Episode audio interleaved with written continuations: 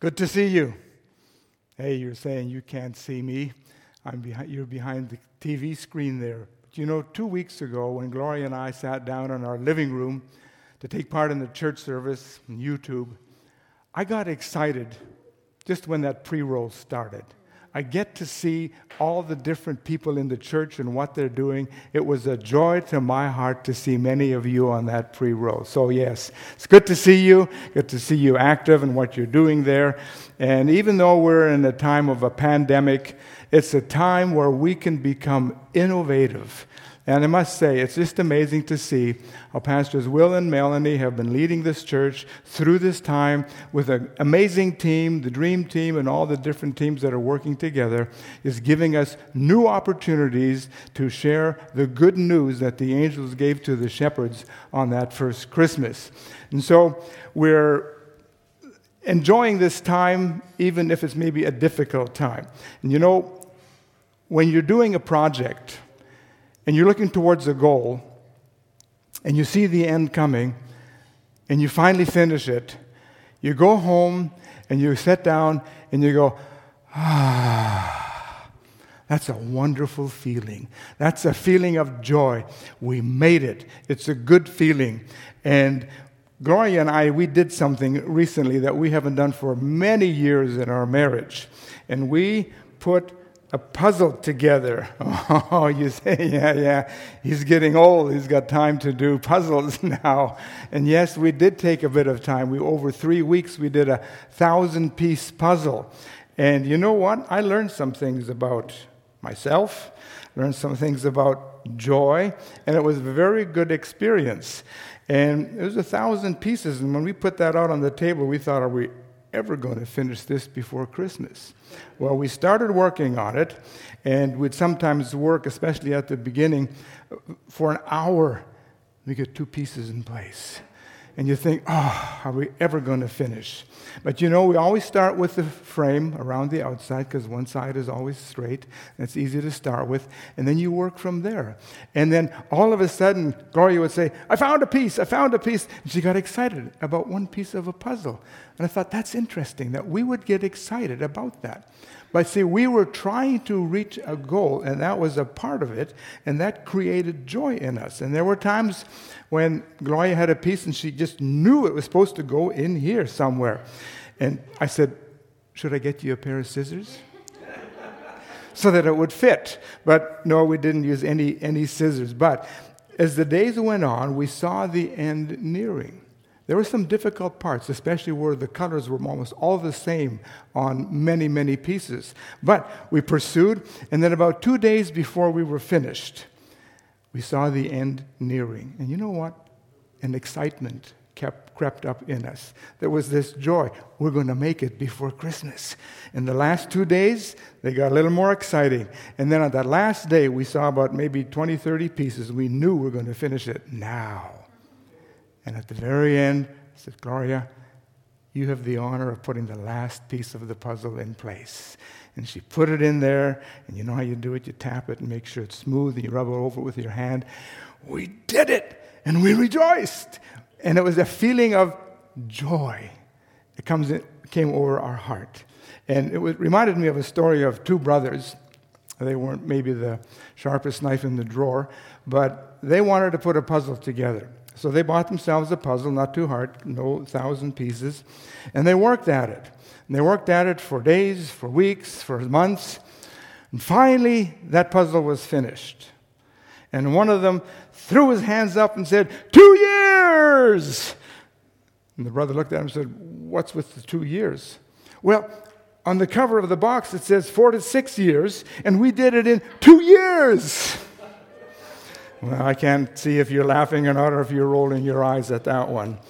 But Christmas is a time when we celebrate where God took the last piece of the puzzle in his hand. Didn't put it down at Christmas time, but he took it in his hand. And he knew we're coming to the end. And great joy came. And the shepherds were the first to hear about this. And the angel appeared to the shepherds in Bethlehem there. Shepherds were considered a lower class of society. They were dirty people, they stank, and people looked down on them. But I think God made a statement in this. And He wanted to say this message, this good news of great joy, was for everybody, no matter at what level of society you're at. And I just want to read this verse, these two verses out of Luke 2, verses 10 and 11, at the ESV translation. And the angel said to them, to the shepherds, Fear not. When God brings good news, he takes away the fear. For behold, I bring you good news of great joy, not just good news, but good news of great joy, mega joy, that will be for all the people. This was the message for everyone. For unto you is born this day in the city of David a Savior. A Savior. Save us from what? We're going to take a look at that. We need saving. A Savior who is Christ the Lord. And that was the great news. And we have this song in English from Isaac Watts, a great song, one of the most popular Christmas songs, Joy to the World. I'm not going to try and sing it, but there's a German version uh, from which we took some basic statements out of this uh, verse, Joy to the World, that point us to biblical truths that describe what Christmas is all about, what the birth of Christ is all about. And one of these statements translated into English is His is the world. And we'll look at a few things that we understand this good news was for the entire world. And the second statement was He, Jesus, conquered Satan's power. And we'll take a look at that statement as well. The power of Satan rules in the world today, and that is the source of all the evil, all the negative things, the crime, the ego problems that we have, the hatred, human trafficking, whatever it is. This is Satan's program. So let's look at that first statement His is the world. To all the people, this is a message no matter who you are, no matter where you are, it is for you, for everybody. The world belongs to God. In Psalm 24, verse 1, the New International Version, it says, The earth is the Lord's, and everything in it, the world and all who live in it. Everything. He created it. He had a purpose for it, for everything in the world, for every person in the world. And through the fall, when sin came, when Satan tempted the first people, Adam and Eve, in the garden, when the, he saw God gave authority to the man, Satan wanted that. And so he uh, deceived the man and the woman, and he stole that authority from them, and he got a lease on a contract, a lease over the world. He, he got it rightfully because man gave it to him. And that is why Satan is called the prince of this world. He has an authority on the world. And we say, why doesn't God do something about it? Satan has done something about it, and now it's up to his people, those of you who believe in Jesus Christ, to do something about it. But this contract, this leasing agreement that he has, is coming to the end. And Satan knows it. And Christmas time, as we celebrated, was part of this thing where God said, I'm putting a plan together. I'm putting a puzzle together. I know from the beginning to the end, and God was not frustrated. He just knew the pieces had to come into place. And so He was putting things into place, one piece after the other. And now, when the angel came to the shepherds, that last piece, the Savior, was in God's hand. And so, this is also just good for you to know.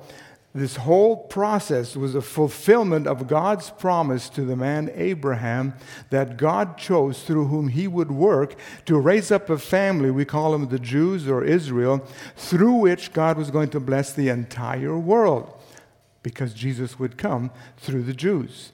And so this is a fulfillment now of that promise. God keeps his word. Let's go to the second statement.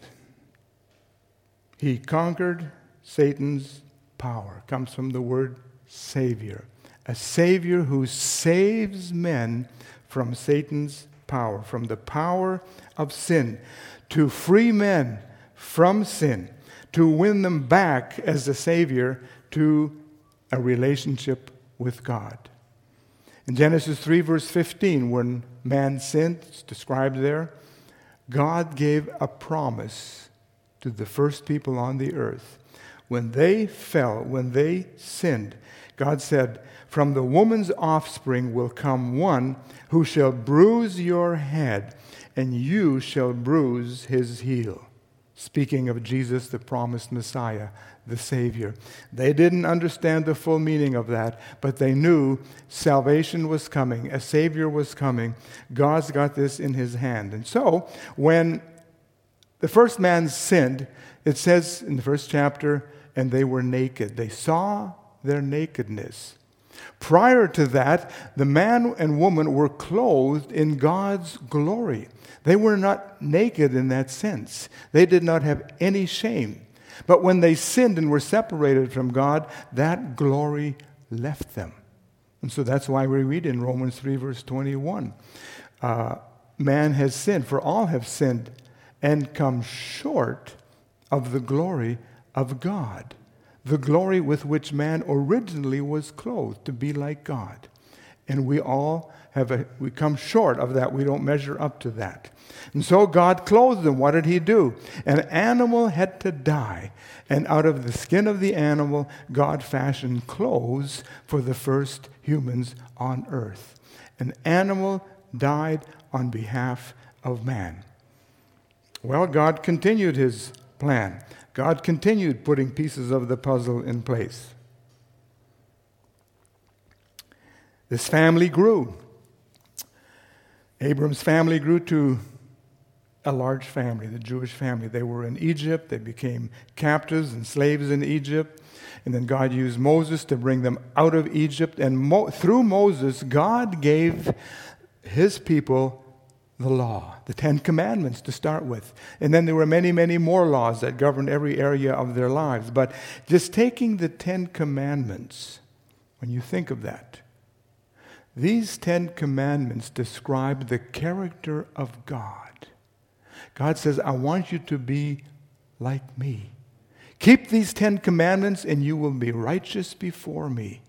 Well, you and I know how difficult, how impossible it is to every day, all the time, keep every one of those commandments.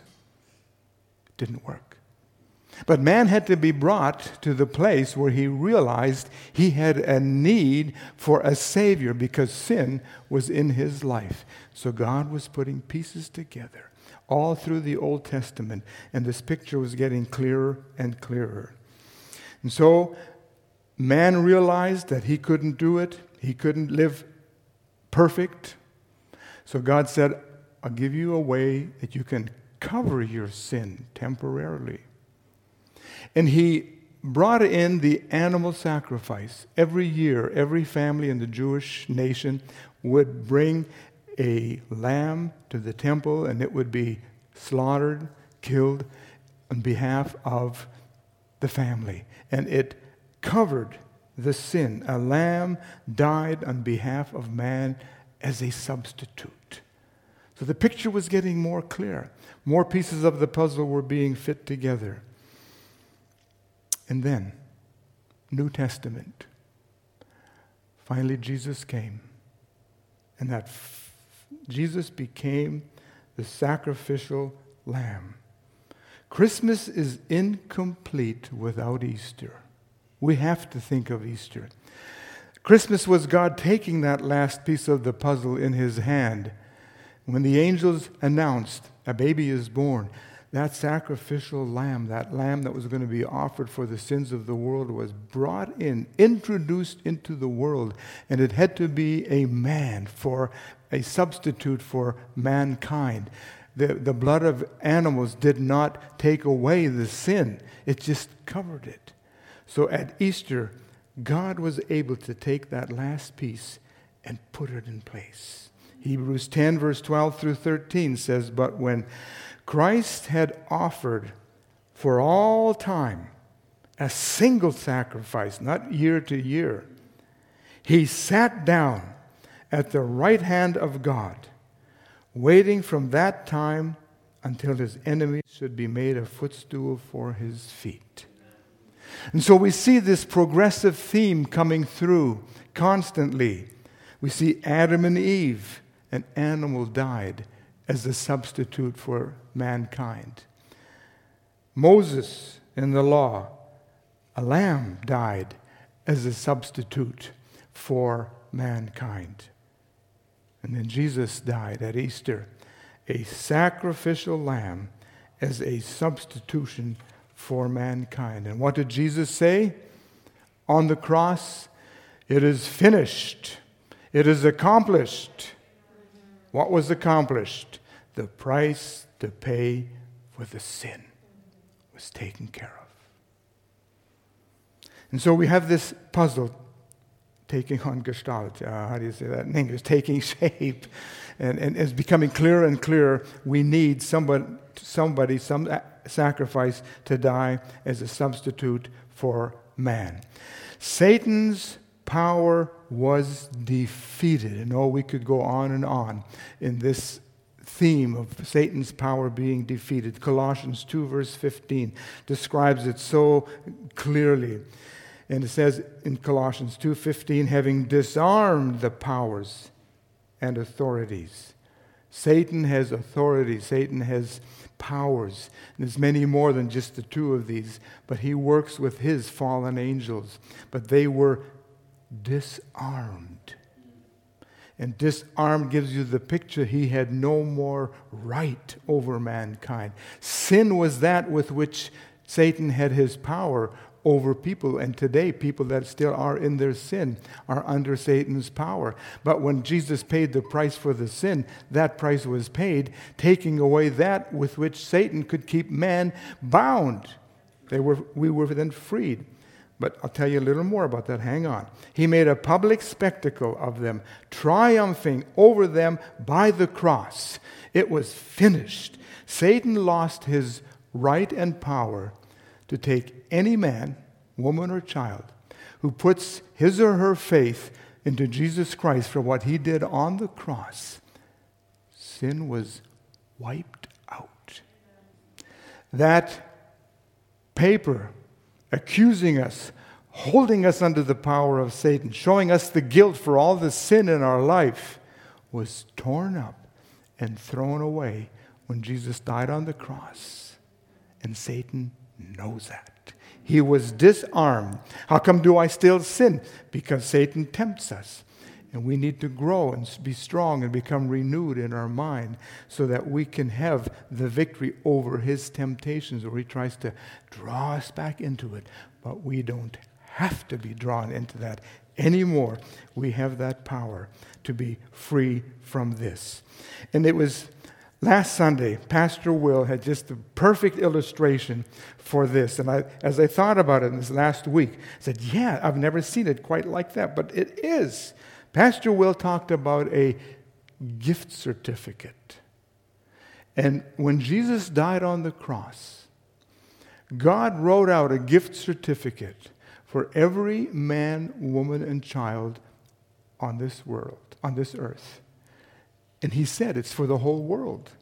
So at that point, it was like he wrote a gift certificate. Now, a gift certificate can never describe what God did for us here, but it's a way that helps us to understand an aspect of it just a little bit more. Somebody else paid for this gift certificate. It is signed in the blood of Jesus Christ. I gave my life so that you could have this free gift certificate, and it gives you forgiveness of sin and it gives you the right to come before God, the Holy Father, righteous. He gives us righteousness.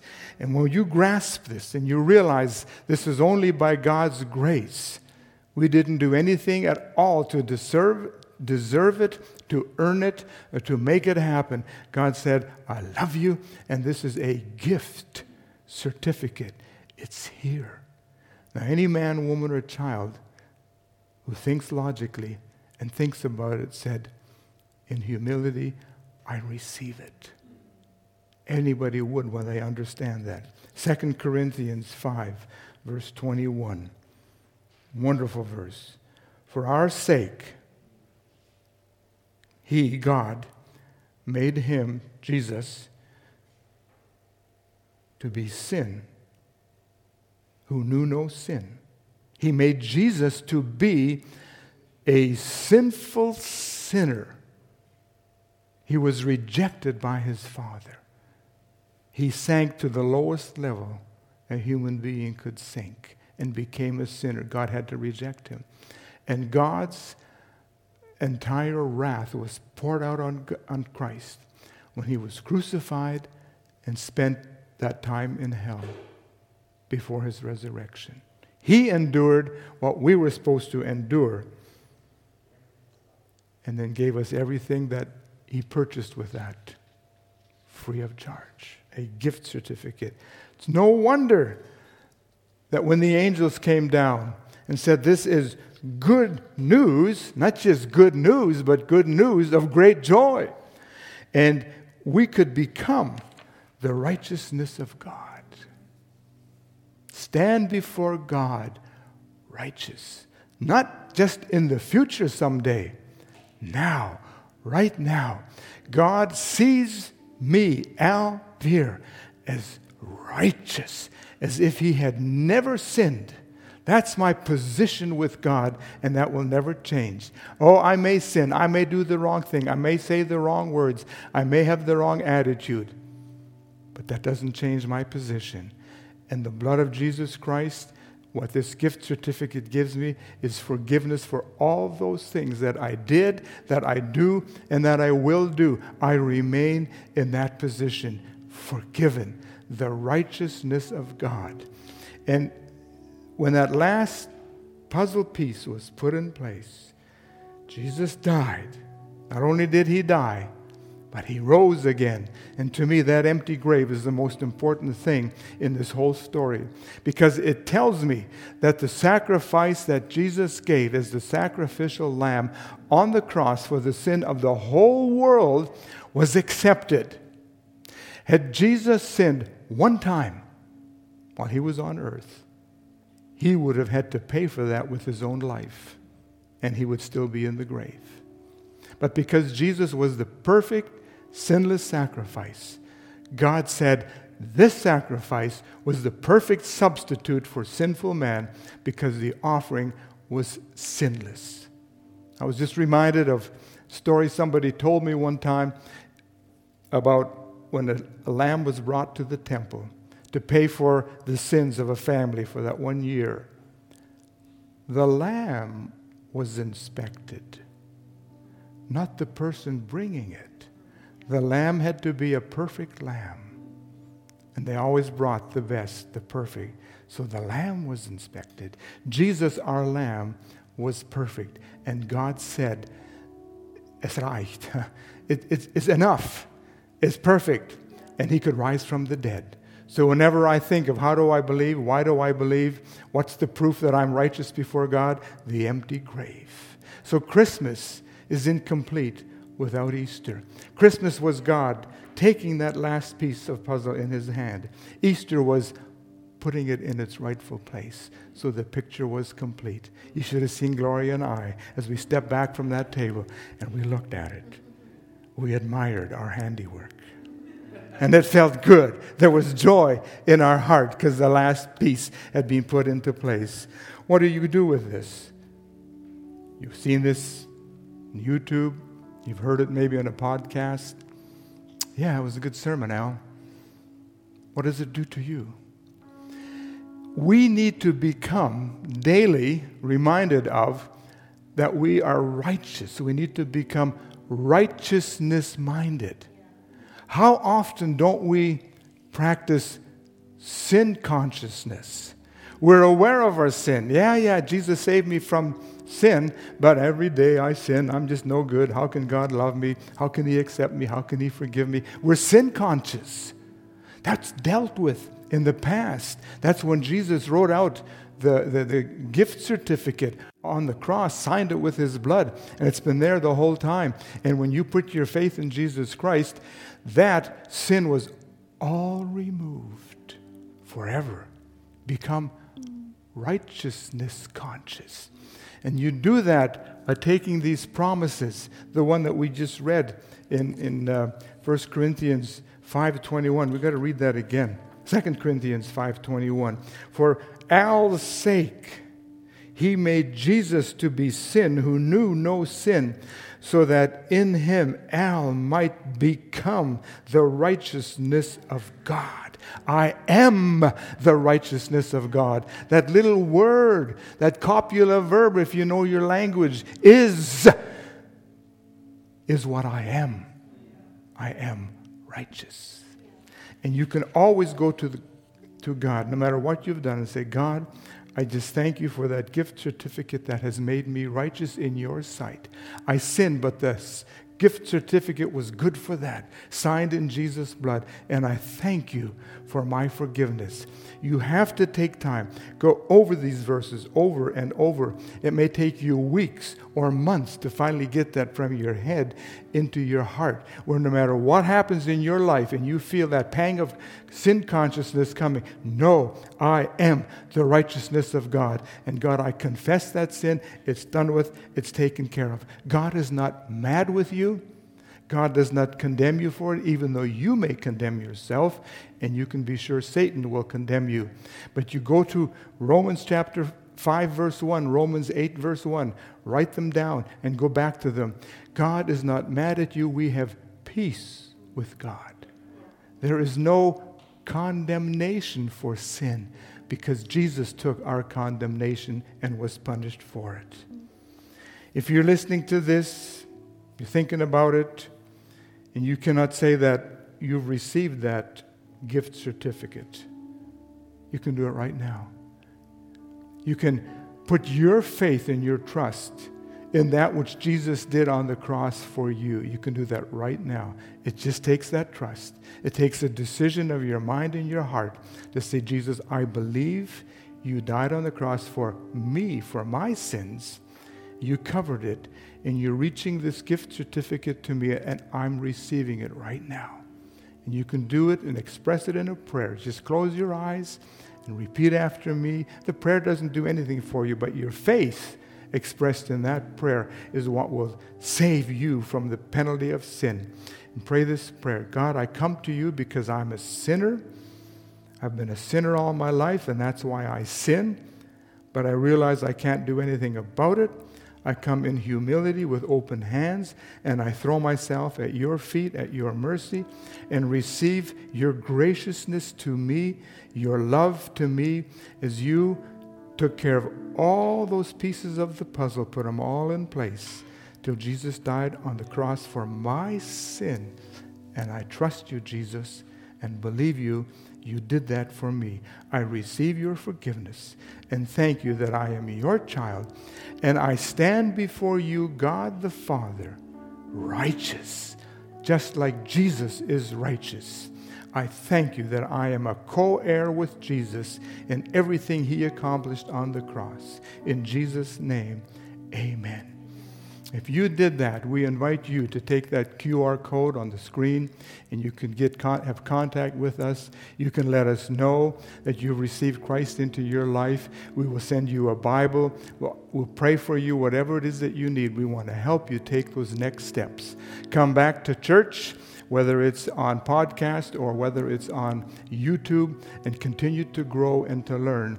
And this Christmas will be a miraculous Christmas for you as well. Thank you. God bless you. Bye.